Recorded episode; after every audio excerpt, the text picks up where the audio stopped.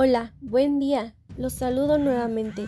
Hoy conoceremos un poco acerca de una peculiar flor que solo crece una vez al año en los bosques lluviosos tropicales de Sumatra, la isla más grande del archipiélago de Indonesia.